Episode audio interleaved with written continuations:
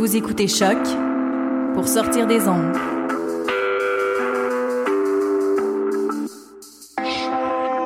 Podcast, musique, découverte. Sur choc.ca.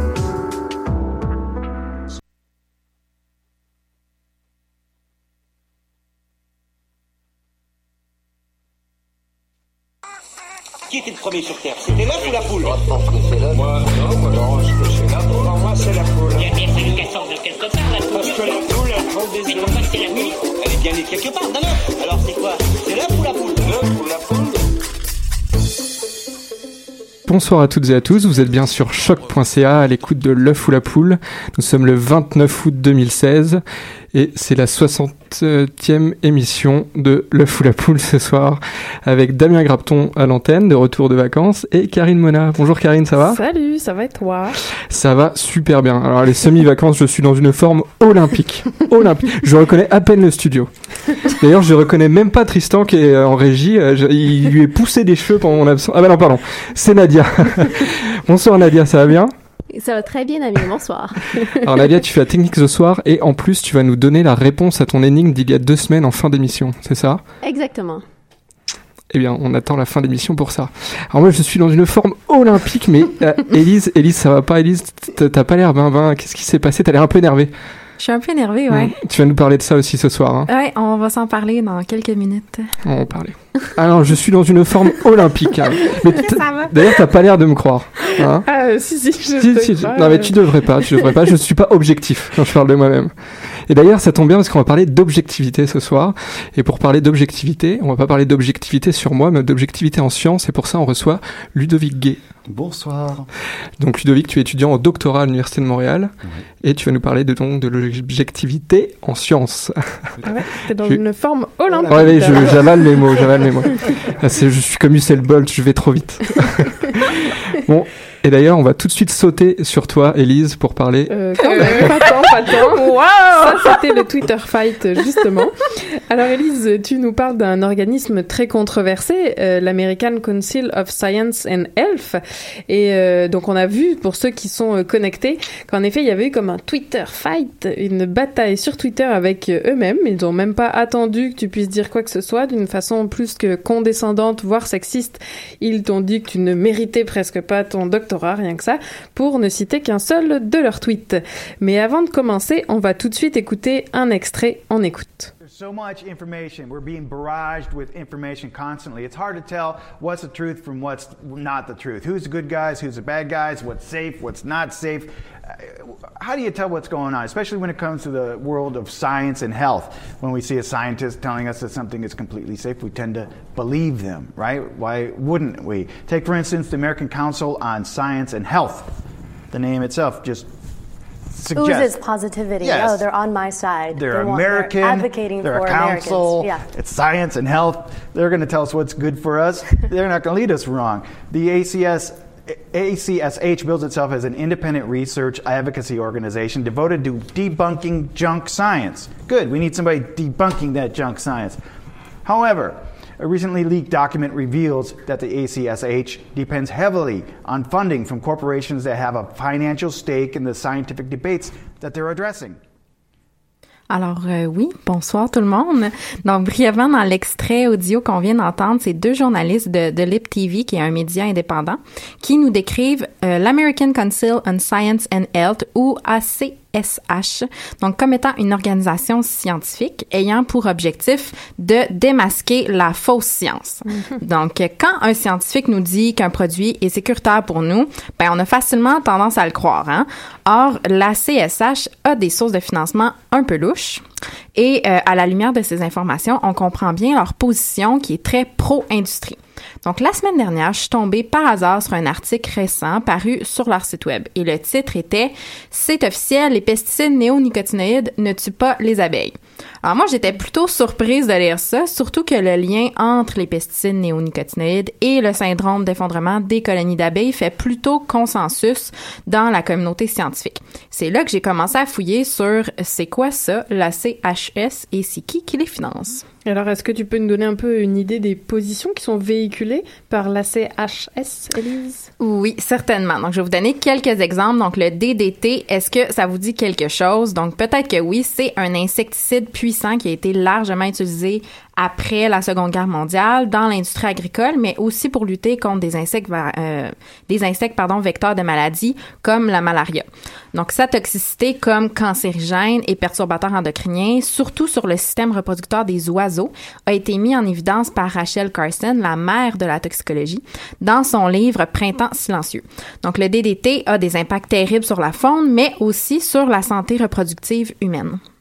La CSH affirme que le DDT souffre d'une réputation qui n'est pas basée sur des faits scientifiques crédibles.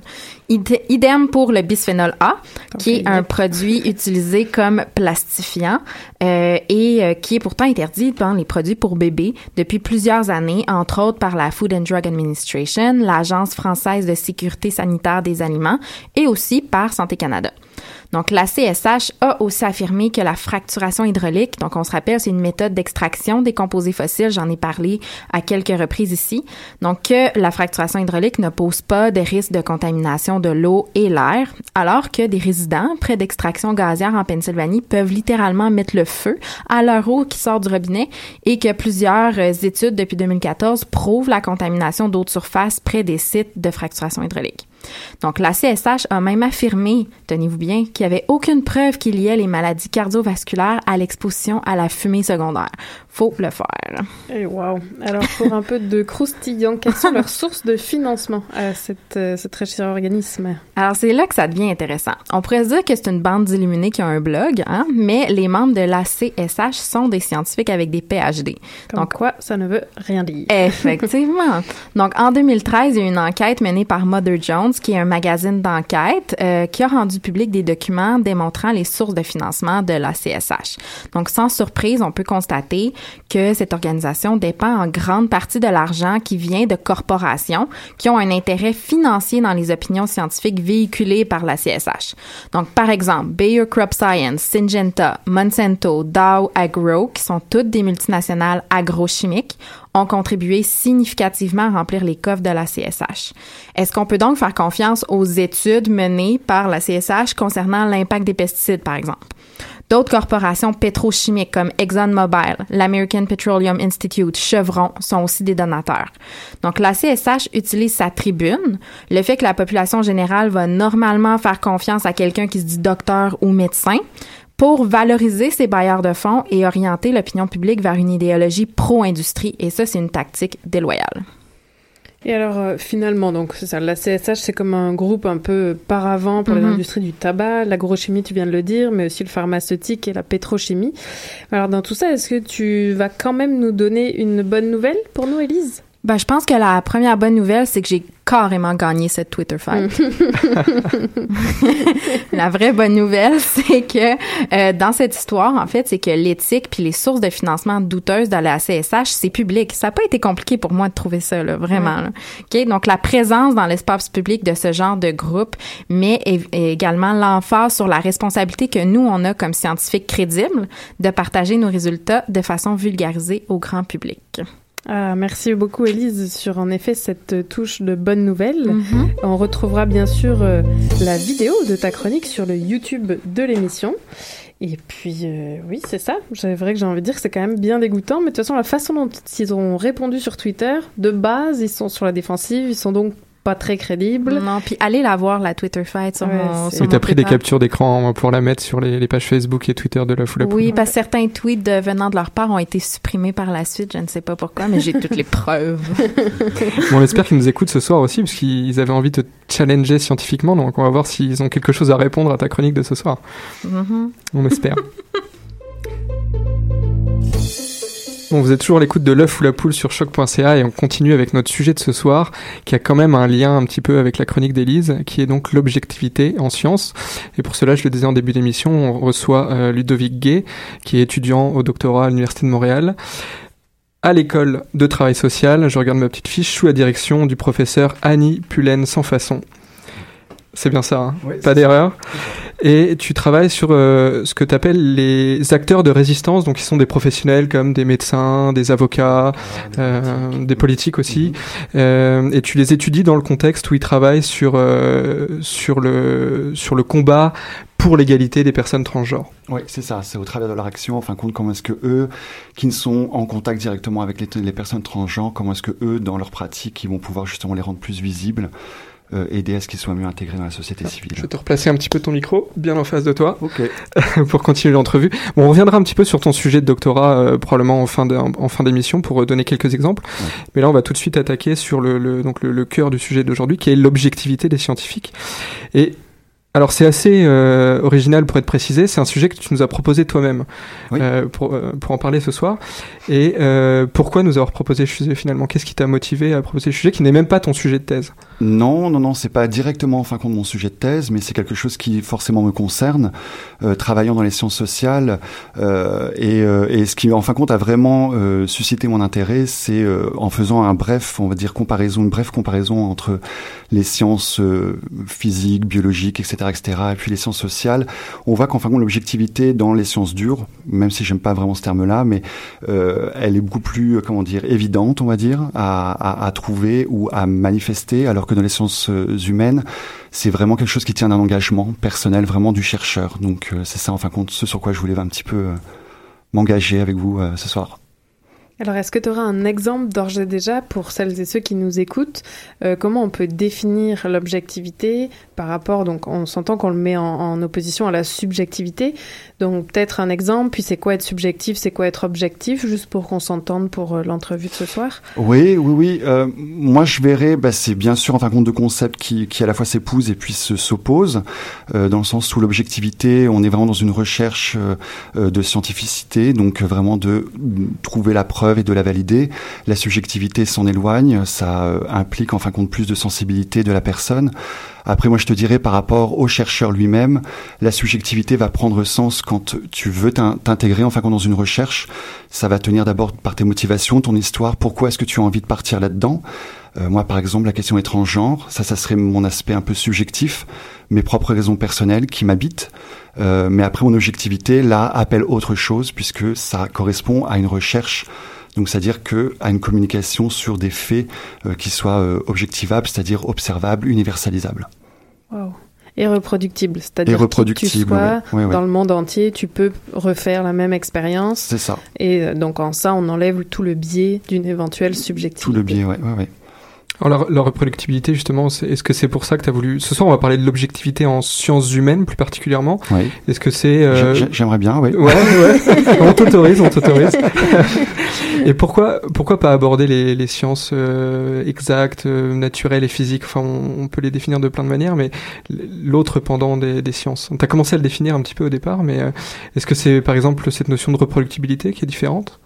Non, je pense que ça tient vraiment par rapport à ce que tu fais, ce que tu comprends de l'objectivité en fin de compte. Pour moi, là, après c'est mon avis, hein, mais j'ai l'impression si on part dans les sciences exactes, euh, tout se fait par vraiment un système de mesures, euh, de protocoles aussi qu'on peut trouver en sciences humaines, mais euh, mais il y a quand même euh, l'outillage, la mesure qui permet vraiment d'a- d'accéder à cette euh, objectivité beaucoup plus facilement et qui implique euh, moins en fin de compte vraiment le rôle du chercheur dans sa démarche scientifique dans son enquête. Alors qu'en sciences humaines, l'objectivité, elle, elle doit vraiment être négociée dès le début. C'est quelque chose de vraiment très en amont, euh, puisque lorsque tu es avec quelqu'un, en fin de compte, en face à face, pour essayer de comprendre une histoire, comprendre euh, une réalité de vie, comprendre un discours, euh, le chercheur, il peut pas juste arriver comme ça. Il faut qu'il qu'il puisse justement construire quelque chose d'objectif. Mais alors comment le faire? C'est ça qui est intéressant, en fin de compte. Ah bah, Donc là, on arrive dans, dans le cœur du sujet. Est-ce que tu veux te donner cette citation, Karine, ou est-ce que c'est moi qui la donne? Euh, Ah, je, je veux bien la, J'aime les citations. la citation de Gaston Bachelard, donc ça, ça ne vous dit rien à moi non plus. C'est un philosophe des sciences Voilà. euh, français, mort depuis bien longtemps. C'est C'est pour ça que je l'aime bien. un philosophe des sciences qui a dit Le réel n'est jamais ce qu'on pourrait croire, mais il est toujours ce qu'on aurait dû penser.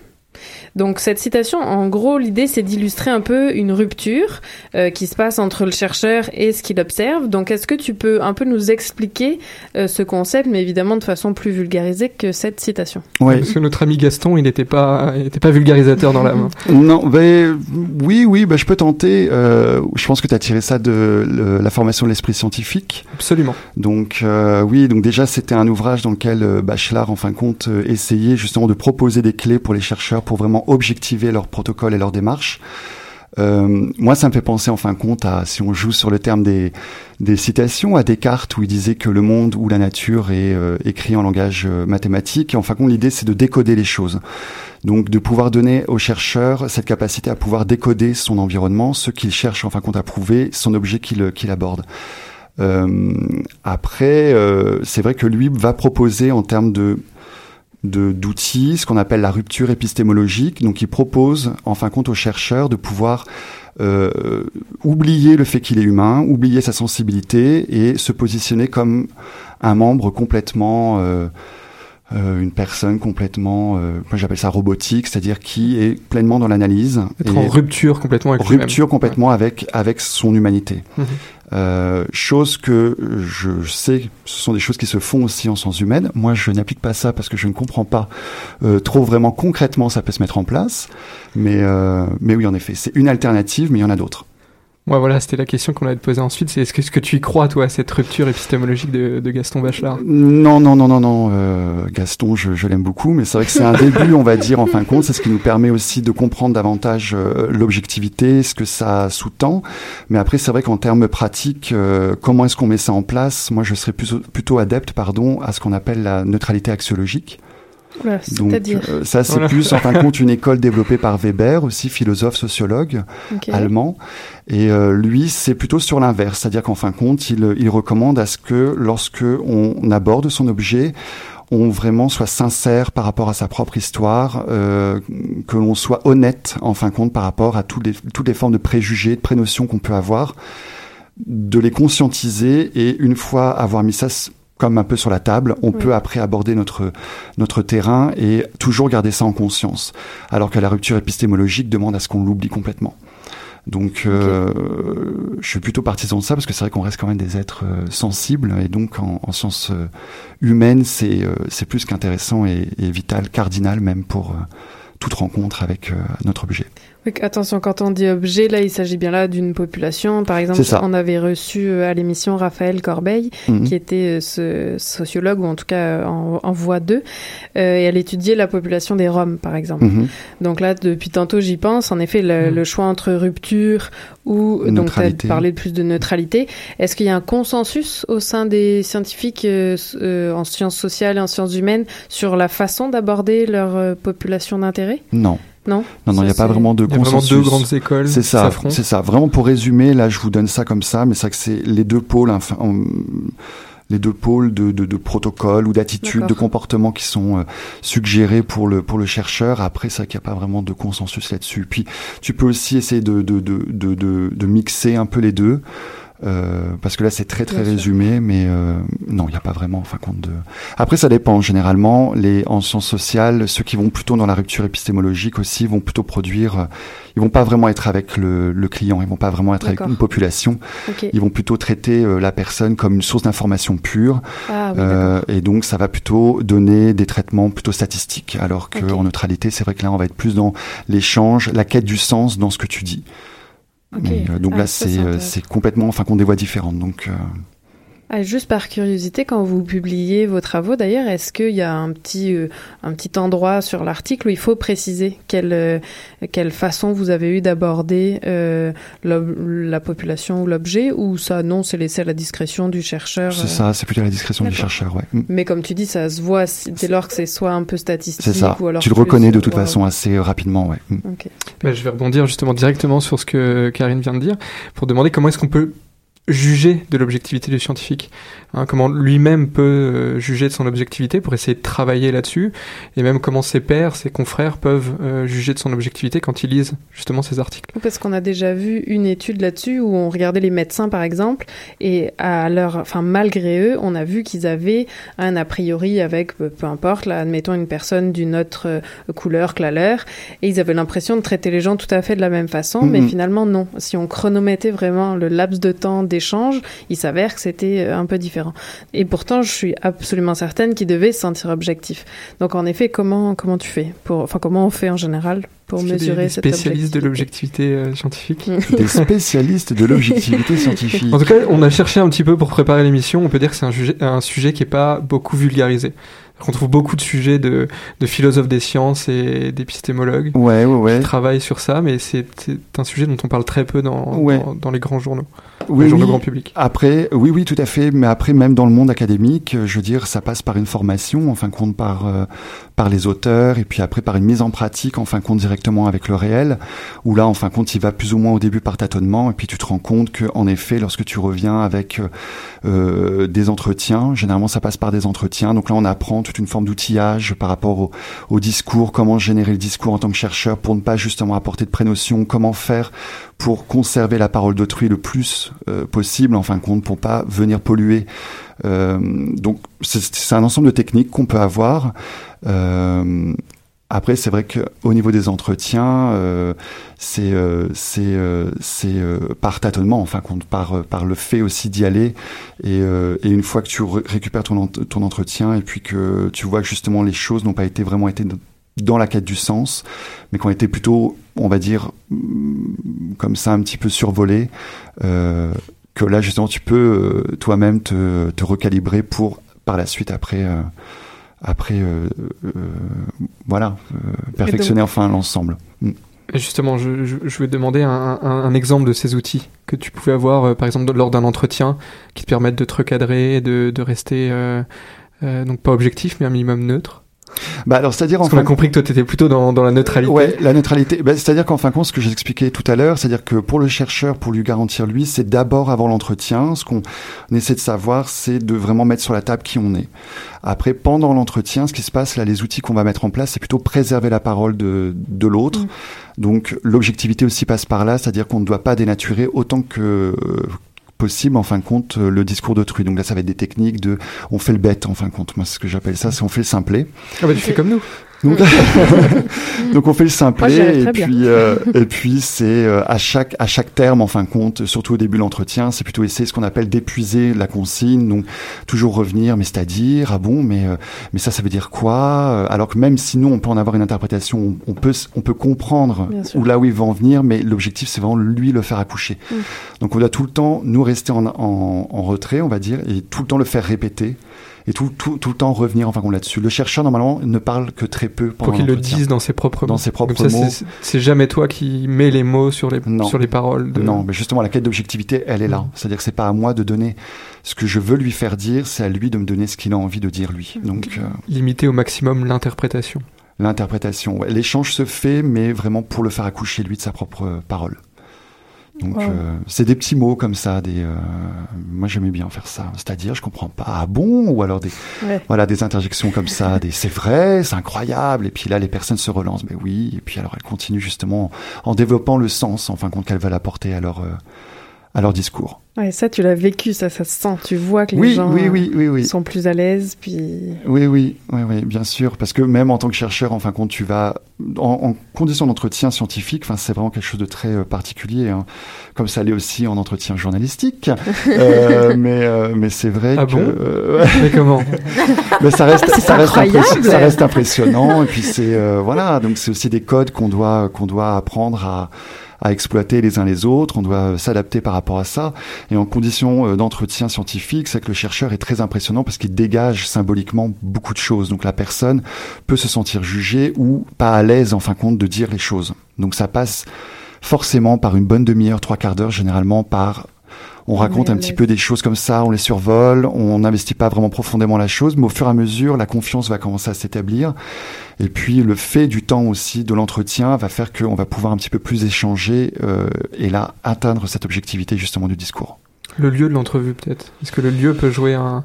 Est-ce que Oui, tu, par tout. exemple, tu vas éviter d'entre- d'entretenir les gens à l'université Tu vas les, Ah bah oui. les Tout. rencontrer dans un café ou- Ouais, ouais, tout, tout peut jouer en fin de compte. Ça, moi, j'ai j'ai même été en fin de compte lors de ma, ma pratique, mes premières pratiques, c'est par rapport à mon, à, à mon, à mon physique, on va dire, à mon, à mon, à mon, euh, à mes vêtements, à ce que je pouvais. Je, je ressemblais au petit étudiant, euh, Mm. euh, tout bien fringué. euh, voilà, donc forcément tous les a priori qu'on peut avoir là-dessus. euh, c'est un intellectuel, euh, il va me juger. Euh, donc au début, en effet, j'avais demandé à faire ça en, à l'université parce que c'était plus pratique pour moi. Puis la personne, bah forcément non, moi ça m'intéresse pas parce que j'ai j'ai une vie, j'ai une activité, etc., etc. Donc après, ben t'essaies de le faire autre part, donc chez la personne ou dans un milieu autre. Donc là, c'est à toi t'adapter parce que c'est pas chez toi. Enfin bref. Et puis, euh, donc oui, en effet, le lieu, la personne, ce qu'elle peut dégager, euh, tout ça, c'est un ensemble, en fin de compte, de critères symboliques qui peuvent venir parasiter. C'est à nous, en fin de compte, d'en prendre conscience encore une fois et pour essayer vraiment de les mettre à plat.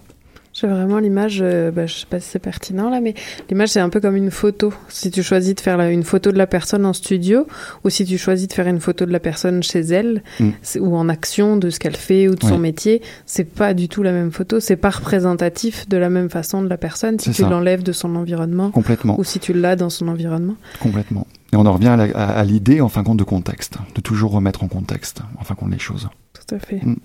Tu as mentionné euh, une, de tes premiers, euh, une de tes premières expériences en contact avec Oui. ce, ce problème de l'objectivité scientifique. Oui. Peut-être que tu peux nous expliquer la, la petite histoire qui va derrière. Tu Oui. parlais de ton physique justement et de, de, de ton apparence d'universitaire. Oui, oui, oui. En fin de compte, c'était euh, pendant la campagne présidentielle de Sarkozy en 2001-2002. Donc, bon, bah voilà, je, je suis français. J'étais étudiant donc à Brest. Et, et l'idée de nos professeurs était de nous envoyer directement sur le terrain. Dans les banlieues euh, dites populaires, puisque à l'époque le message euh, de notre futur président était que l'insécurité wow, euh, était euh, était euh, était en fin de compte cristallisée autour de ces jeunes dans les cages d'escalier euh, à scooter euh, en train de dealer euh, différentes drogues et venant des quartiers euh, populaires. Et en fin de compte, moi, T'es parti dans une vraie mission suicide. voilà, c'est ça. C'est-à-dire qu'en fin de compte, on était dans une cohorte euh, de près de 300 étudiants avec tous la même consigne aller investir donc euh, les banlieues populaires. On est arrivé du jour au lendemain, en fin de compte, tous là-bas. Et euh, moi, je suis arrivé avec mon petit cartable en cuir, euh, voilà, mon, mon petit limite, mon petit, euh, mon petit costume, ma petite écharpe d'é- d'étudiant, tout ça. Et puis euh, voilà, essayer d'avoir l'entretien. Déjà, bon bah très délicat. Donc je vous passerai en fin de compte ce qui s'est vraiment passé, hein, mais euh, mais c'était euh, c'était assez dur déjà de rentrer en contact avec la personne. Et puis euh, et puis après, même pendant l'entretien, où moi j'étais pétri en fin de compte d'a priori de par le discours politique où je m'attendais vraiment à ce qu'il y ait le feu tout le temps dans les banlieues, que les poubelles soient enflammées, que les voitures flambent et euh, en fin de compte, de par l'échange avec euh, les personnes vivant dans le milieu, euh, pas du tout. Et c'était même sur le terme d'insécurité et de sécurité, on s'entendait, on s'entendait pas du tout puisque moi j'étais moi-même dans mes propres euh, prénotions et lui euh, vivant euh, vraiment dans le milieu. L'insécurité, on n'en a pas. euh, La Mm. sécurité, ça veut rien dire non plus pour nous. Et puis on pourrait dire que nous, l'insécurité, bah, c'est euh, voilà, ça peut, ça peut être la police. En effet, justement, pour eux, c'était, euh, on, voilà, on est tout Ça, le temps harcelé par ça, et ça peut être, voilà, ça peut être compris comme ça, qui pour moi va dire, bah voilà, la police, euh, c'est euh, un bien de sécurité, ben pour ces personnes-là, pas du tout. pour qui, ouais. C'est ça. Donc tout, à la fois, et encore une question de contexte et de, de relativiser en fin de compte. Et alors, est-ce que tu as peut-être d'autres exemples euh, plus actuels euh, pour illustrer no- nos propos de ce soir? Oula, Karine, je pense que là tu t'égares. Euh, non, non, Mais je- encore. non, non, j'en ai pas, j'en ai pas là. en- personnellement, j'en ai pas encore puisque là je suis encore dans la, la construction de mon projet de thèse, donc euh, Parfait. Peut-être que ce cheminement d'expérience. Euh, bon, là, t'as commencé par raconter la première. J'imagine qu'il y en a eu d'autres, euh, ouais. plus ou moins similaires dans d'autres contextes, mais Mm, toujours faire face à, à cette difficulté. Ouais. Et euh, là, maintenant, comment tu le vis maintenant dans, ton doctorat? Bah, c'est-à-dire que oui, oui, c'est-à-dire que cet apprentissage-là bah, s'est retrouvé au fil de ma formation, donc euh, où j'ai pu apprendre et puis euh, me réadapter aussi en fonction de ce principe d'objectivité. Euh, là maintenant, c'est vrai que par rapport à ma thèse, j'essaie d'investiguer autre chose, la praxéologie. Oula, mais encore. Et voilà, Qu'est-ce que la- c'est que ça lance son gros mot, mais euh, qui est On a vu la rupture épistémologique, logique, euh, la euh, neutralité axiologique, maintenant la praxéologie, donc euh, une tendance qui est pas neuve, mais qui est euh, surtout en fin de compte utilisée dans les sciences euh, du langage Oui. et, euh, et qui en fin de compte une sorte de de posture qui nous permet en fin de compte de penser euh, l'intention des, euh, des personnes dans ce qu'elles veulent dire, euh, ce qu'elles veulent dire et comment elles le disent. Donc c'est autour d'une tripartite qu'on appelle le telos, l'éthos et le logos. Et euh, en Ah, fin de compte, ton langage de chercheur. Là. voilà, mais là je le déconstruis à nouveau, c'est euh, qu'est-ce que tu as envie de dire, comment et par quel mot en fin de compte tu vas le dire. Et en fin de compte ça je trouve ça hyper intéressant parce que en termes d'objectivité, là on vraiment on met l'appui sur la relativisation en fin de compte de toujours moi être en accord avec mon public, mais mon public n'est pas un seul, il est une composition de différentes entités. Et ça, ça va vraiment me permettre en fin de compte de bien relativiser ça et de remettre en contexte. Et moi qui veux travailler sur les personnes transgenres, c'est vrai que transgenre en soi, euh, on peut tous avoir une définition. Moi-même, j'en ai une, mais c'est vrai que transgenre, qu'est-ce que ça veut dire si je, par exemple, m'adresse à des personnes transgenres Quelles personnes transgenres? Si je m'adresse à des politiques qui vont traiter des transgenres, quelles politiques? Si je m'adresse à des universitaires, etc., etc. Mm. Le concept peut être vraiment, en fin de compte, euh, conjugué euh, à l'infini, en fin de compte. C'est ça qui me plaît. Bon, tu reviendras peut-être nous parler euh, plus tard de la suite de tes études de Avec doctorat. plaisir, avec plaisir. En tout cas, on aura compris aujourd'hui que c'est difficile pour le chercheur en sciences humaines en particulier d'être objectif dans son travail, mais qu'il existe des outils quand même pour, euh, pour Ouais. lutter contre ça. Mhm. Et euh, bah, ce sera le mot de la fin, Karine, n'est-ce Tout pas à fait. Ben, Mhm.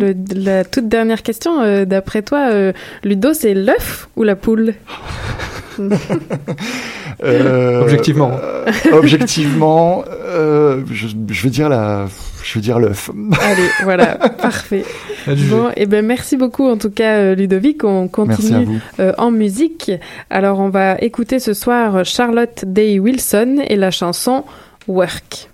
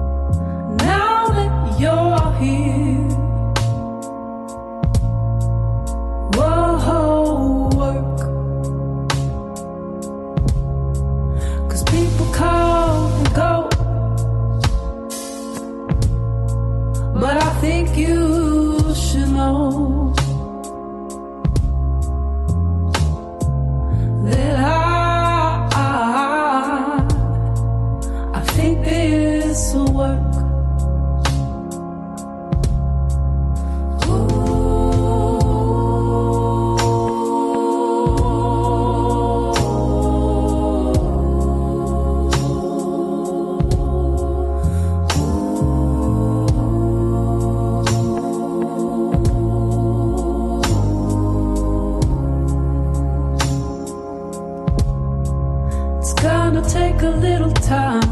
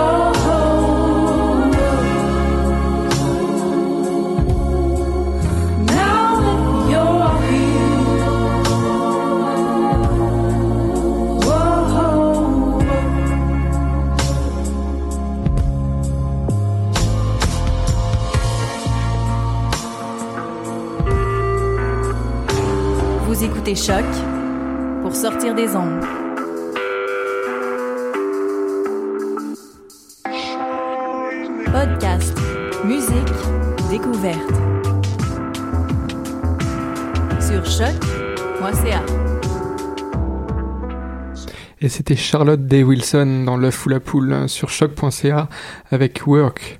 Et maintenant, on retrouve Nadia Lafrenière pour la chronique mathématique. Bonsoir Nadia. Bonsoir Damien. Et alors ce soir, pour ta chronique, tu vas nous donner tout simplement, enfin tout simplement, ça risque de, de, de prendre un petit peu de concentration, la réponse à l'énigme d'il y a deux semaines.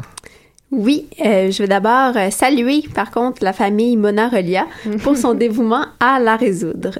Donc, je vous rappelle l'énigme. Un nombre premier est un nombre qui n'est divisible que par 1 et par lui-même, et par convention, le nombre 1 n'est pas premier. Par exemple, le nombre 5 est premier, mais 4 l'est pas, puisque 2 divise 4. Autrement dit, 2 fois 2 est égal à 4. Plusieurs nombres pairs peuvent s'exprimer comme une somme de deux nombres premiers. 4 est égal à 2 plus 2, 6 est égal à 3 plus 3, 8 est égal à 5 plus 3, etc. Est-ce que tous les nombres pairs plus grands que 4 peuvent s'exprimer comme la somme de deux nombres premiers? La réponse, tout simplement, c'est qu'on ne le sait pas. Et oui, je vous ai donné une énigme qui était impossible à résoudre en deux semaines, à moins bien sûr de connaître l'énoncé. C'est ce qu'on appelle la conjecture de Goldbach que je vous présente cette semaine. Alors, je, je salis de nouveau la famille Monaronia qui a trouvé une réponse à cette euh, énigme insolvable, donc on les félicite. Et... Enfin, ils ont dit qu'elle était insolvable. Ah, bien joué, bien joué. Ah, j'avais pas lu, je suis mauvaise langue. Bon, très bien. Alors, est-ce que tu peux quand même nous expliquer ce que c'est que la conjoncture de Goldbach? Une conjecture, c'est un énoncé qu'on croit vrai, mais qu'on peut pas montrer s'il est vrai ou faux. Donc, pour rappel, on prend pour acquis un énoncé mathématique seulement lorsqu'on a établi une preuve et qu'elle est vérifiable par tout le monde qui a les connaissances requises. Donc, revenons à la conjecture de Goldbach. C'est en 1742 que le mathématicien Christian Goldbach, dans une missive au célèbre Leonard Euler, suggère que tout nombre pair supérieur à 4 est la somme de deux nombres premiers. Il affirme toutefois pas être en mesure de démontrer ces résultats-là. Euler lui répond d'ailleurs qu'il est complètement certain que ce théorème soit vrai, mais que lui non plus, il n'est pas capable de le démontrer. Et est-ce qu'aujourd'hui la communauté mathématique croit ce théorème vrai encore? En fait, c'est pas un théorème, c'est toujours une conjecture, ah, c'est pas démontré. euh, donc pour l'essentiel, oui. Faut dire que plusieurs personnes s'y sont attaquées. Il y en a aucune d'entre elles qui a été capable de compléter le problème, mais on sait quand même en dire quelque chose. Donc d'abord, la conjecture a été vérifiée par ordinateur pour tous les nombres qui s'écrivent avec 18 chiffres ou moins, donc pour des milliards de milliards de nombres. Aussi, au cours du dernier siècle, des preuves de théorèmes qui se rapprochaient de la conjecture ont été acceptées. Par exemple, en 1931, Lev Schnirelmann a démontré que tout nombre pouvait s'écrire comme la somme d'au plus 20 nombres premiers. 20, c'est quand même pas 2, mais juste de savoir que ce nombre existe puis qu'il est quand même plutôt petit, c'est déjà une avancée significative. Surtout quand on pense que ça concerne des nombres vraiment très grands, donc plus grands que ce qu'on peut imaginer. Et depuis, il y a d'autres résultats qui ont été démontrés. Par exemple, le même résultat avec six nombres premiers. Plus récemment, euh, le mathématicien péruvien Harold Elfgott, pardon, euh, a démontré ce qu'on appelle la conjecture faible de Goldbach, c'est-à-dire que tout nombre impair, cette fois-ci, donc pas nombre pair, les nombres impairs, peut s'écrire comme la somme de trois nombres premiers. Donc c'est euh, quand même un résultat qui est important, mais la preuve est en cours de validation. Donc, c'est-à-dire que des spécialistes de la théorie des nombres examinent la preuve de 133 pages pour s'assurer qu'elle soit Oh, irréfutable. 133 pages. 133 pages, donc c'est assez colossal. Euh, et cette, malheureusement, cette euh, conjecture faible de Goldbach n'implique pas la version plus classique, donc que tous les nombres pairs peuvent s'écrire comme la somme de deux nombres premiers. Et alors, outre la diminution du nombre euh, de nombres premiers, justement, qui sont nécessaires pour écrire tous les nombres pairs, est-ce qu'il existe d'autres indices que cette conjecture, j'ai dit conjoncture tout à l'heure, mais c'est conjecture, est vraie Est-ce qu'il y a d'autres indices? Ben, on sait depuis longtemps que tous les nombres pairs assez grands, donc c'est un terme qui a une connotation mathématique définie, euh, sont la somme d'au plus quatre nombres premiers, ou encore que tout nombre pair est la somme d'un nombre premier et d'un nombre ayant un ou deux facteurs premiers. Attends, juste pour redire, un nombre pair, c'est la somme d'un nombre premier et d'un nombre qui a lui-même un ou deux facteurs premiers. Donc, qu'il soit premier ou qu'il est le produit de deux nombres super. premiers. Euh, mais ce qui fait le plus croire à beaucoup de gens que la conjecture est vraie, c'est un argument statistique. Donc, les mathématiciens savent qu'il y a une infinité de nombres premiers. Ils connaissent à peu près leur distribution. Par là, je veux dire qu'on sait que pour un nombre donné, donc on va l'appeler n comme d'habitude, il y a une certaine quantité de nombres premiers plus petits que n. Puis on sait approximer cette quantité-là. Donc je vais la nommer cette quantité-là, puis si vous savez pas ce que c'est, c'est pas grave. Cette quantité-là, c'est le logarithme de n. C'est une fonction qui grandit toujours, mais dont la croissance ralentit tout le temps. Il y a donc une infinité de nombres premiers, mais ils sont de plus en plus rares. Ce qu'on sait, c'est qu'il y a beaucoup de nombres premiers plus petits que n et qu'il y en a des très grands.